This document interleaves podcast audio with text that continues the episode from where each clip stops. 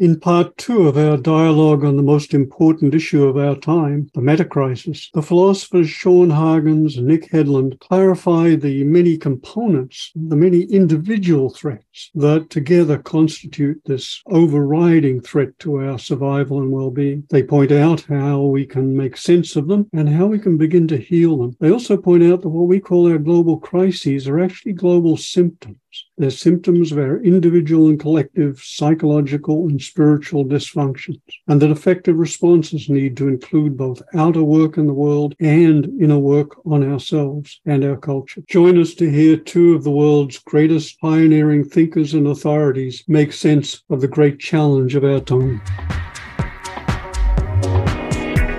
Welcome to Deep Transformation Self, Society, Spirit life enhancing, paradigm rattling conversations with cutting edge thinkers, contemplatives, and activists with Dr. Roger Walsh and John Dupuy.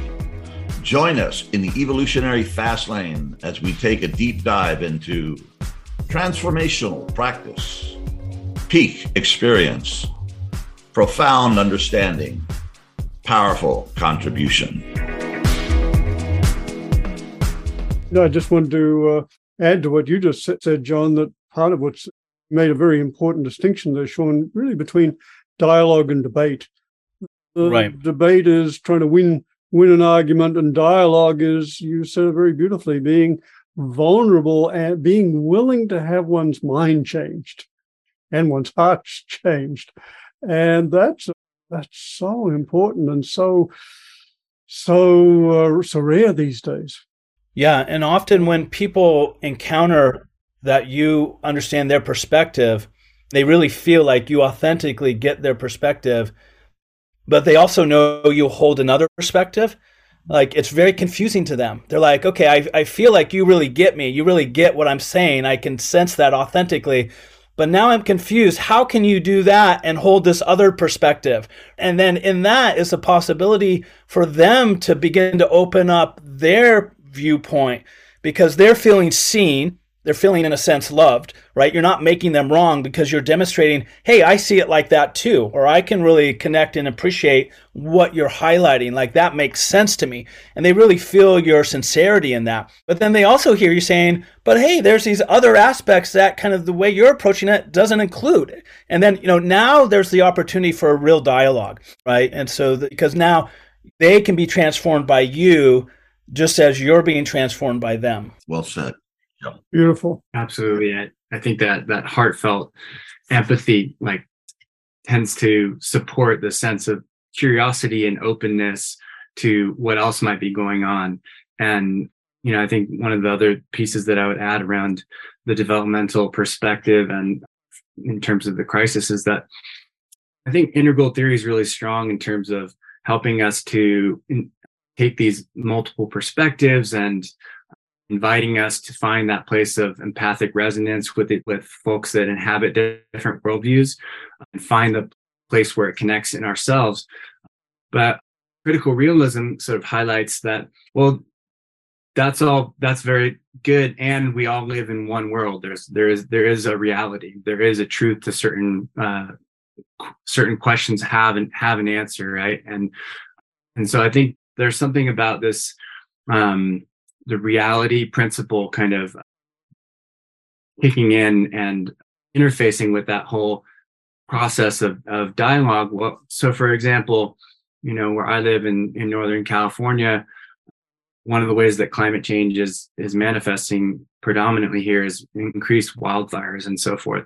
And so i think what we're seeing is that well as climate change and the different facets of the meta crisis metacrisis kind of moved from this more abstract notion to this more concrete expressions of like there's a there could be a wildfire you know in our backyard here. And so this sense of um, all of a sudden it's a lot easier to connect with the reality of climate change as i don't want to lose my home. I'm really interested in in my community continuing to thrive. And so all of a sudden if we're orienting to it from that place there's there's a conversation that is much more appealing across multiple worldviews. So it's really trying to find uh, those places where what's actually happening in the world is connecting and and resonating in the hearts of different folks that inhabit different worldviews. And and since the idea of development has been brought in, let me give a little context and then ask you a question. The, the context is just the to acknowledge the presuppositions we that has been part of this conversation that that both these both these theories recognize that adult development can continue beyond what we thought of as the ceiling of human possibilities into so-called post-conventional stages of moral thinking or cognitive complexity or or emotional maturation, et cetera, et cetera.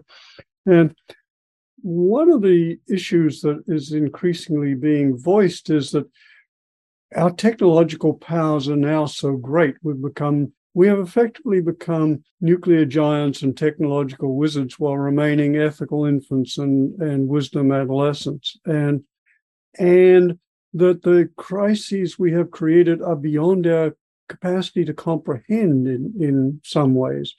And one can either feel despair at that, or one can see it from a developmental perspective as a call for all of us to both individually and collectively mature. And I'd love to hear your your perspectives on that. Yeah, one thing that we've talked about a number of times is how the meta crisis is developmental catalyst culturally, collectively, um, for it's an invitation for us to evolve together into new modes of perception, of experience, of meaning making, of communication with each other. But unlike a lot of viewpoints out there that kind of feel like we need a big crisis to kind of get our act together, the I feel it could go either way in the sense that you know a lot of sociological data shows that when communities or cultures are are stressed, they devolve. They they go back to earlier forms of meaning making.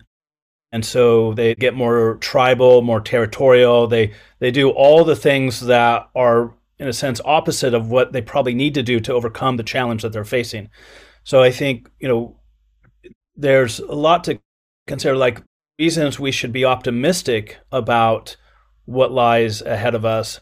And I think there's some real reasons to be concerned about what lies ahead and and you know I tend to be more of an optimist but I think there's an urgency and there's a seriousness to use Bhaskarian term like like there's like the stakes are high in other words and you know and so I think there's some of us who in re- relationship to and response to the meta crisis are going to be catalyzed into higher orders of perspective taking and meaning making and and and develop deeper ethical orientations and and mature and grow and develop emotionally and interpersonally in in all the ways that the human trajectory makes possible. But then there's going to be some of us that don't do that that are going to dig in that are going to have a scarcity model that are going to you know be chicken littles the sky is falling and you know and you know and so there so like how do we navigate that collectively? Like how do we increase the likelihood that that the challenges we face as illustrated by the meta crisis can be an invitation for us collectively to mature to mature emotionally psychologically and personally spiritually so that because i think it really does require us to work together to deal with this and i think that's the that's the the beautiful opportunity of the meta crisis is you know we're really going to have to be a much more mature species a much more mature humanity to navigate through it with any semblance of you know success or you know coming out the other side you know somewhat intact but I, I think it's going to also be ugly. I think it's not going to look pretty, and already it's not looking pretty. Like I, I think it's going to be a complexity of, of many challenges and and also many opportunities. And this is why in integral ecology, I introduced this, what I call the integral ecology mantra, that things are getting better, right? That you can look around at the environment, you can see all kinds of new legislation being passed, new environmental awareness, you know, a lot of great things to celebrate with respect to um, the natural world.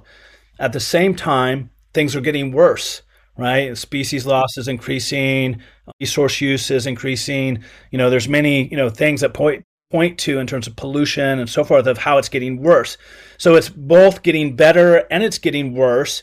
And then I also add in this third consideration that it's always already perfect, right? It, it just is what it is in a beautiful and a self illuminated way to reconnect us with some of the, the contemplative wisdom of our traditions of, of not getting overly identified with it either getting worse or getting better, right? Because those are identities. And when we're overly committed to either one of those identities, getting worse or getting better, then we can't see the truth and value of the other identity, right? And we're, we remain in polarization.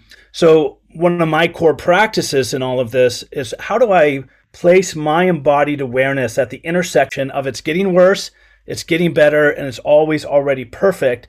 And, and I just sit at the intersection of those three truths. And, and that creates this paradoxical tension in me, but it keeps me alert and alive to all the possibilities. And I think for me, that's been a core way of kind of navigating this for myself. Because whenever I overemphasize one of those three considerations, I immediately feel the inadequacy of it in relationship to it's not fully including the truth of the other one or two perspectives, right? The challenge of sitting at that intersection is it's not always clear what the next step is, right? Right. And then that's why we need to be in dialogue with others who are kind of similarly hanging out in that place of uncertainty, of realizing in some important ways things are getting better, amazing developmental opportunities, collective opportunities, things are getting worse. Like the news cycle just gets more and more difficult to listen to. And there's also just the eternal nature of our consciousness being free from any and all of this, right? And in a more kind of transcendental sense. So, so it's quite, you know, it's quite a process. No, you look at you look at the political map across the world, and you see uh, the rise of authoritarian right wing governments. Uh, Italy has a first right wing since government since Mussolini, uh, and in Hungary and Poland and in our own country, the uh, Trumpism and the January 6th thing and all of that just just keeps coming up, and it makes me think that whatever we're doing, progressives, which I primarily been identified with most of my adult life, maybe not so much anymore. I'm looking for something a higher ground than that at this point. But how can we as you were saying, speak to the fears of people that are not being addressed by progressivism, the other side of the spectrum. It's giving rise to we need strong men or we need a strong woman to take over and take charge. And maybe democracy is not that important and not just poo poo them as, you know, they're just lower developmentally or something, but we have to take into account um, why they're moving in this direction and that they have they they have valid fears yeah. that need to be addressed in a way to make them feel that they're actually being considered and heard and not taken as as fools yeah well i think you know failure of you know liberal globalism is largely in that it, it left a lot of important voices disenfranchised and and the the rise of Trumpism and, and similar kind of more conservative, you know, initiatives globally is in response to the ways in which their legitimate concerns and fears and perceptions were discounted and unincluded in the the global liberal agenda in, in effect, right? And so, you know, I think you know, and Wilber's done some interesting analysis around this as well in some of his writings. And so, you know, I think we are searching for that higher ground that you mentioned, John. You know, and I think that's the opportunity of the meta crisis is if we find the right orientation towards it, it could really help us collectively to discover and create that higher ground together. Because I suspect we're not going to be able to address the meta crisis unless we do that on a large enough scale that we really, you know, can can make it through the many challenges that are coming our way you know, in the next year or two, let alone the next, you know, decade or so. You know, we it's it's going to be a rough ride. But I I ultimately have faith in humanity. I feel like we're a very creative species. Um, but I also feel like, like you know, it's it's still up in the air. it's like we there's a kind of urgency. Like we really got to put our best foot forward and and see how we can talk to each other and work together to avert some of the the possible, you know, ills and challenges that are, are coming at us, you know, pretty fast. And and Nick, how, how do you feel about this, you know, and the work that you're doing, which I've just gotten pretty excited about over the last few days. I thought it was going to be a real task to read your papers and everything, and I found myself just getting lit up. So, how do you feel that your your your work is is helping? And and the old Native American thing when you go on your vision quest, you get your big vision, you come back here in the sweat lodge, and the medicine man says, "Well, will it grow corn?" You know, this is all well and good. It's a great vision, but how will it help the people? Will it grow corn? So how do you, how do you feel the work you're doing, and maybe you know, initiating this work uh, is is going to grow corn? Hmm.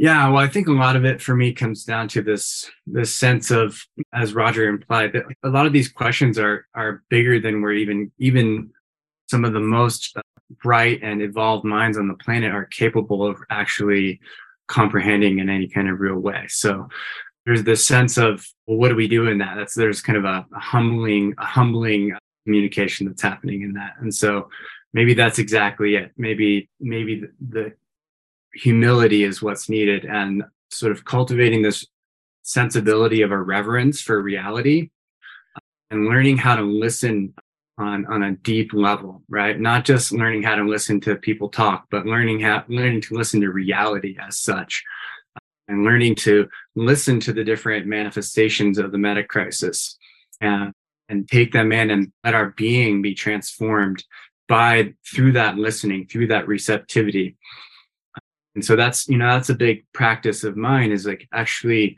bowing to reality as this sacred sacred field right? And beginning to listen. And we can do that. And i mean the be overwhelming to talk about the meta crisis because it's so big and abstract. But in many ways, all these things are manifesting in very concrete ways in, in each of our lives. And so I think that has also been an important practice for me that I think the philosophy I'm developing is an invitation to just be really present in our own lives in our local worlds, holding a very big global complex perspective. So, you know, this idea of cosmopolitan localism. So, for example, as I mentioned before, wildfire is this big thing in, in, in Northern California. And so for me, I'm actually early stages of getting together this project that's around transforming our communities and how we're responding to wildfire in Northern California. And so there's an inner and outer dimension to that. There's, you know, the very basic dimension of, oh, well, our forests are overgrown. Climate change is making these these situations more probable, more intense. So we need to come in and clear out the underbrush and the forest and so on. And that's really important. And we're doing we're working with regenerative practices like uh, t- transforming that carbon instead of burning it or letting it break down and go back into the atmosphere, t- transforming it into biochar and then weaving it back into permaculture systems where that carbon's sequestered. But the deeper thing there for me is like really listening to what are these fires expressing? Like what is nature expressing? And what is being communicated by the intelligence of nature? So the philosophies that we're developing i think are helping to vindicate the idea that uh, nature is this profound intelligence and that's not just magical or anthropomorphic projection. That's actually a real thing and that we can learn and to receive those communications and and and understand that there's this there's a valid mode of sort of transdiscursive communication between the broader world, the, the, world of the divine, the world of nature, and the human realm. And so I think a lot of what we're trying to do is sort of reweave the human back into the fabric of the world. And so that, that's where a lot of the work with ontology and epistemology comes in, which is really a way of, of speaking about what is the the relation between the human and the rest of the field of nature. And so this idea, I think we're, we're, we're looking for new identities that that honor the reality that we are nature. You, you're totally one with nature. And yet there's something emergent and unique about humanity. We we're endowed with this self-reflexive consciousness. We've been given, in a sense, the logos of, of radical creative powers. And you know, right now we're wielding those uh, in in fairly immature ways, right? And and the technological and intellectual prowess, as, as you mentioned, Roger and other Daniel Schmachtenbergers and others have highlighted, it's really out of balance with our moral and spiritual and, and, and emotional development, right? But if we can learn how to just get into this more receptive state and listen to these communications, then we say, okay, there's smoke and fire all around me. What is the nature field saying about my relationship to the fire element, humanity's relationship to the fire element? And you know, for me, that's something I've been sitting with, and it has arisen for me is this sense that what's being mirrored back to us is that our, our relationship to the fire element is very much out of balance, and we've tended to take that our relationship to the fire and channel it in these ways that are about hyper consumerism and go go go and uh, sort of this materialistic externally focused fire of the capitalist kind of mode.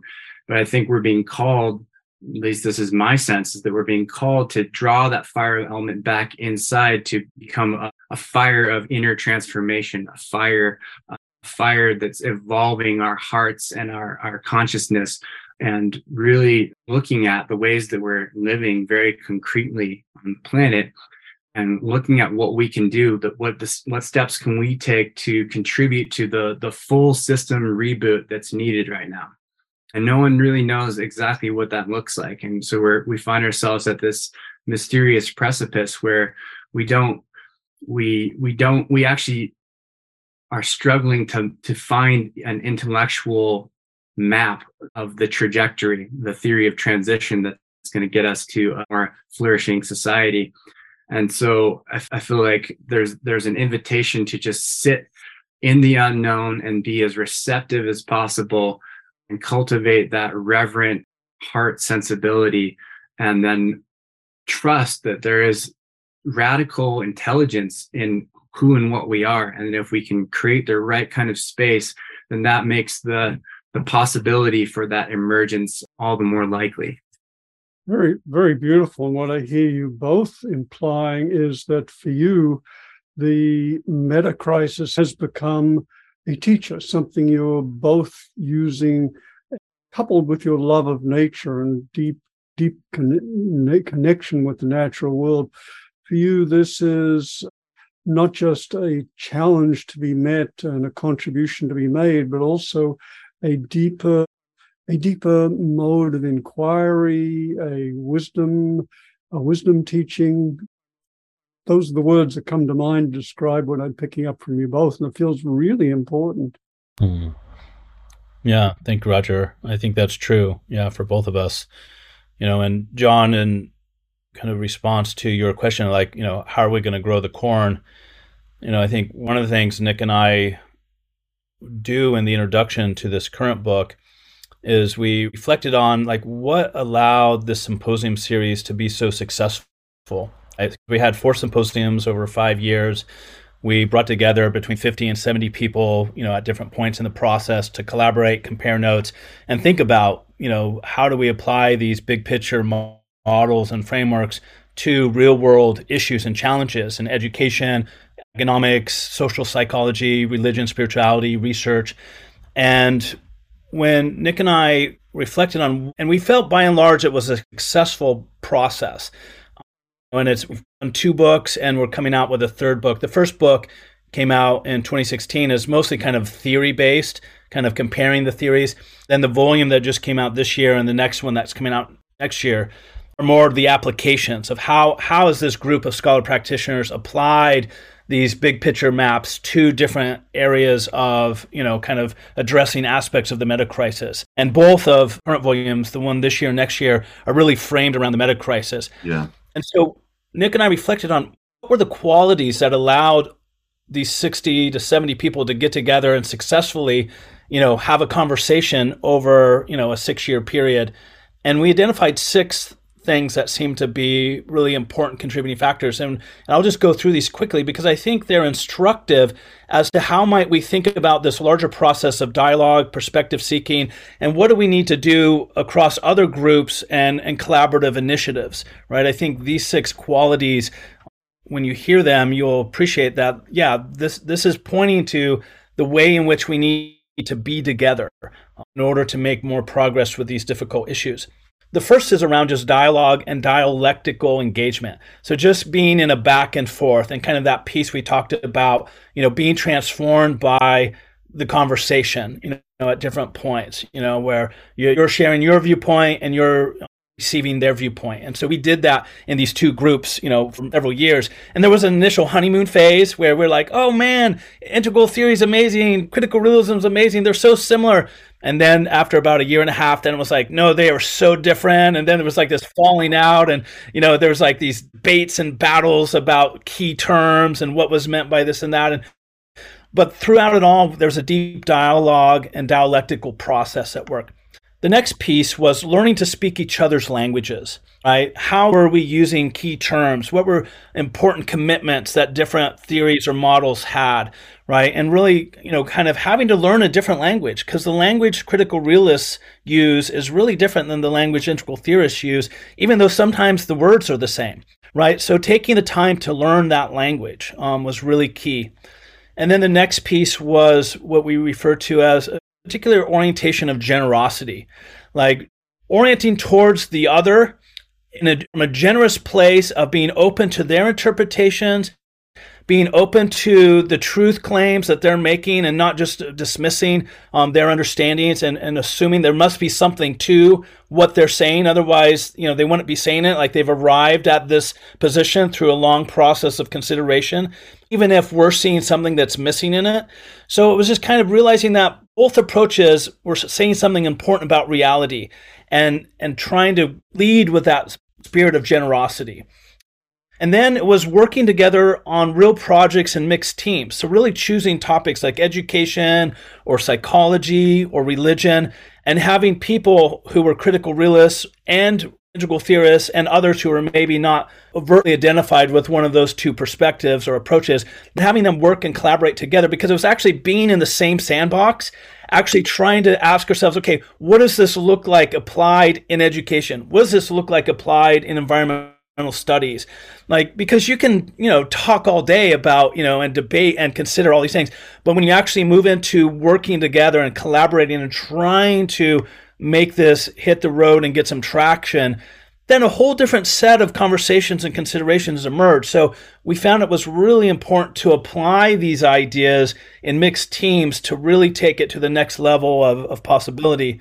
The fifth area was a quality of, of reflexivity around one's own viewpoints and biases at an individual and kind of team level, right? Or like the integral theorists really reflecting on what are our biases and preferences and the critical realists doing that for themselves and being open to acknowledging that and saying, okay, our theory seems to be stronger here, but seems to be pretty weak in this area and, and being in a real honest, open, reflective process around our, our individual and collective strengths and weaknesses. And then lastly was the cultivation of philia, right? The cultivation of brotherly and sisterly love. So eating meals together, uh, talking, you know, between the, the conference sessions or the symposium sessions, like, you know, um, hosting each other at our homes, you know, the, for those who had traveled from out of town, doing those things that allowed us to connect, you know, in a more personal, friendly way, opposed to just being the scholars, you know, with a theory trying to like figure out how to apply it. Like, so making time and space for really connecting person to person, heart to heart. So together, these six areas that I just walked through we found seem to be kind of the secret ingredients to the success of this long-term collaboration with multiple viewpoints, you know, and things got heated. It wasn't always pretty, you know, like, you know, the people are rolling up their sleeves and, you know, getting ready to duke it out. But I think those six qualities allowed us to, to work at a deeper level of ourselves and of humanity and so Nick and I write this up in the introduction because we feel like maybe there's something to be learned from those six qualities. Maybe there's additional ones in other situations, but we wanted to reflect back to our readers how do we need to be together in order to make progress with these metacrisis challenges that we're facing? And Sean, I want I want to just emphasize one point of what you said worked quite some years ago, I had the privilege of being in a group of very high level people, vice presidents, ambassadors from Central American countries, brought together by the great psychologist uh, Carl Rogers oh, wow. as a kind of encounter group. Yeah. And for four days, these people were together really duking out some really heavy issue, heavy issues. And I was one of the, and my wife Frances and I were psychologists were kind of salting this. And you know, we had we had one of the greatest of 20th century psychologists, Carl Rogers, leading this and facilitating. And, it was powerful. But I have to say, the thing which shifted it most was on day three when people got together and, and had a meal and drank beer together. like, and drank a lot of beer. That's my favorite moment of this entire gathering is when one ambassador climbed over a table after a lot of beers to sit next to another, and they compared photos of their kids. It was like wow. that. That yep. was heart touching and transforming. Really was. Wow, beautiful. Yeah, and I mean, essentially, it's like, how can we be friends? I mean, that's the yeah. solution. That's that's the yeah. big solution here. How can we all be friends? You know, like, and then have conversations, right? You know, that are heated and intense, and you know, but it's like, how do we cultivate that philia? How do we cultivate that brotherly, sisterly love, and that connection that really enables a different kind of conversation to happen? Yeah, and I you know, one of the things that's interesting to me is that as we were going through the process, I didn't really realize how rare this kind of thing is for two different approaches, two different schools of thought to get together and really try and uh, learn about each other and be in this dialogue, be in this dialectic. And I think it's, you know, that kind of engagement is exactly what's needed on the planet, both in, you know, in, in these realms of philosophy and, and the academy, but in all the realms. And I think that I, that is real secret is that that philia that sense of connection the, that sense of humanity that sense of heart. And that's something that cuts across you know these the differences in our worldviews right? That's, that's not a developmental quality per se the capacity to just connect on that human level.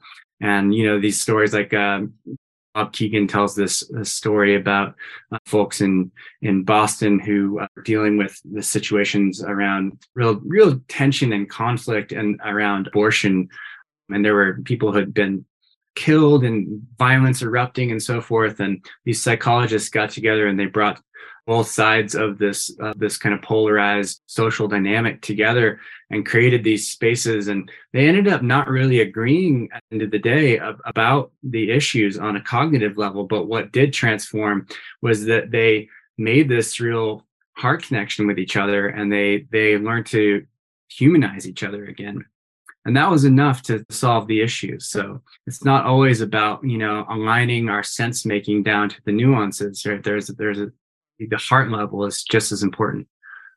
Just as important or perhaps even foundational. And the high if as you've both been saying the the human connections are created then there's the capacity for hearing each other and perhaps never coming never agreeing completely but at least at least approaching each other in a spirit of of humanity which is seems so very crucial and carl rogers had a beautiful line he said when i look out at the world i feel hopeless when i look at individual people i feel hopeful mm. wow mm. hey sean if you recall i wrote a book called integral recovery right back and i think you were the editor or one of the yeah. editors yeah. paper something you had a, a hand in it and for eight years, house in southern Utah was a treatment center. And uh, these guys were showing up and gals at our door were not exactly what you consider at an integral level of development, but they were able to get the four quadrants. They were able to get that this disease caused me to morally go down, you know, down the hill from where I was. And uh, so they were able to get developmentalists and they're able to get different lines of intelligence. Yeah, I'm really good at this. I'm really bad at this, and this is killing me. And but but the main thing that brought it together, I think they felt that I understood them. Although I'm not an addict, I listened and listened and listened and reflected back to them and the other stories I'd heard for years, you know, doing that field. But it was the love. Mm-hmm. They knew they were in this small band of brothers and sisters that really cared about each other and and that that what we were dealing with on on a very personal, real level was life and death. Yeah. And uh, it just, I don't know, it was just a powerful learning for me. Yeah. And yeah, and and and a good reminder that yeah, that we got to have deep love, and if we don't have it, we got to find some. We got to dig deeper and to find that place. And if we when can communicate this through deep compassion and and listening and coming from a place where this person really does love me or care about me and he kind of gets me that it can certainly certainly help us to be well to grow corn essentially yeah, beautiful. Yeah, yeah. I love the work that you've done there and the book that you've written, which I've recommended many times over. It's even for people not working in a recovery space. The the model that you developed and present there is a really great illustration of how to use an integral approach for just growth and development. So, really, again, thank you for the work you've done there. Or new support. It was a big feeling getting that published, actually. So, thank you. And an obvious question that stems from this recognition, very, and I noticed just the tenor of our conversation has changed as we've acknowledged the the crucial role of uh, human connection in responding to every the crises, everything from personal addiction through to planetary uh, civilizational threat. And so the question obviously comes up is how do we how do we scale this yes we need to need to see each other appreciate each other as humans and and hold each other and connect in that way and yet we have these these huge technological innovations social media which are premised on making money on separating and polarizing people and do you see a do you how, can't I can't see a way through this. Can you? No, but I, I have some initial thoughts that maybe. Please, I can't. Great question. yeah, I mean, Roger, that's the sixty-four million dollar question there. You know, yeah, I think part of what started out talking about big mind, right? Like these big maps and models and how they enable us to see, you know, the the challenges we're facing. Then we we've been touching in on big heart, the last you know few minutes of the conversation and, and we really need both we need big heart to, to, be friends with each other to connect to each other to love each other so so we need that in equal measure to the big mind the big mind you know using these big integrative meta theories the, what i see their value in uh, one i think they support us with having a big heart right and i even gets back to what i talked about early in my introduction of these frameworks allow me to connect with all of reality and develop an intimacy with reality. And part of that is just a heartfelt love and connection with my fellow human beings and, and animals and plants on this, you know, earth. But I think big mind that is important here is the expressive capacity. Like we need more expressive capacity as a humanity to be able to talk about the meta crisis. I feel like a lot of our theories are inadequate for holding the complexity of it, the the developmental aspects, the you know psychological, behavioral, cultural, systemic aspects of it right you know the four quadrants like so there's there's a lot that these frameworks that nick and i you know work with that allow us to have a new new kind of conversation with each other, right? So this is one way we scale it. We develop kind of a, a shared framework, a, a shared set of distinctions that enable us collectively to have a new kind of conversation about the meta crisis, right? And it, it, doesn't have to be exclusively integral theory or critical realism. I think both of those meta models provide some important considerations for what that shared framework or those shared distinctions might be. But it's like we're in a post truth era, and we need to find some shared meaning making of how we think about, how we talk about, how we communicate about, and ultimately how we inform our, our action together, right? So I think part of it is because I, I teach students, because I run a master's and doctoral program in integral theory, when I teach them the integral model, they're able to use that model and apply it to ecology or education or medicine or you know all kinds of domains. So it's a it's a shared language that can go into a lot of different domains and then it allows them to collaborate with other people familiar with that model and that framework to have very interesting conversations around how to bring healthcare and education together or you know and so so i think part of what we need in terms of the epistemic crisis is we need frameworks to better see and respond and talk about the complexity of all of this. And so, to the extent that these frameworks can help us develop a shared language, I think that shared language is how we scale it. Because if we're all speaking a different language, it's going to be really hard to have a conversation. So that would just be my initial sense that part of scaling it is is developing through collaboration and conversation some set of, of shared distinctions or frameworks that allow us to keep talking about all of this in a generative way. Okay, friends, this conversation, thank God, continues as we were really rolling and the Dialogos was alive and well in this conversation. And on we go. Stay tuned. Today's episode was brought to you by iAwake Technologies.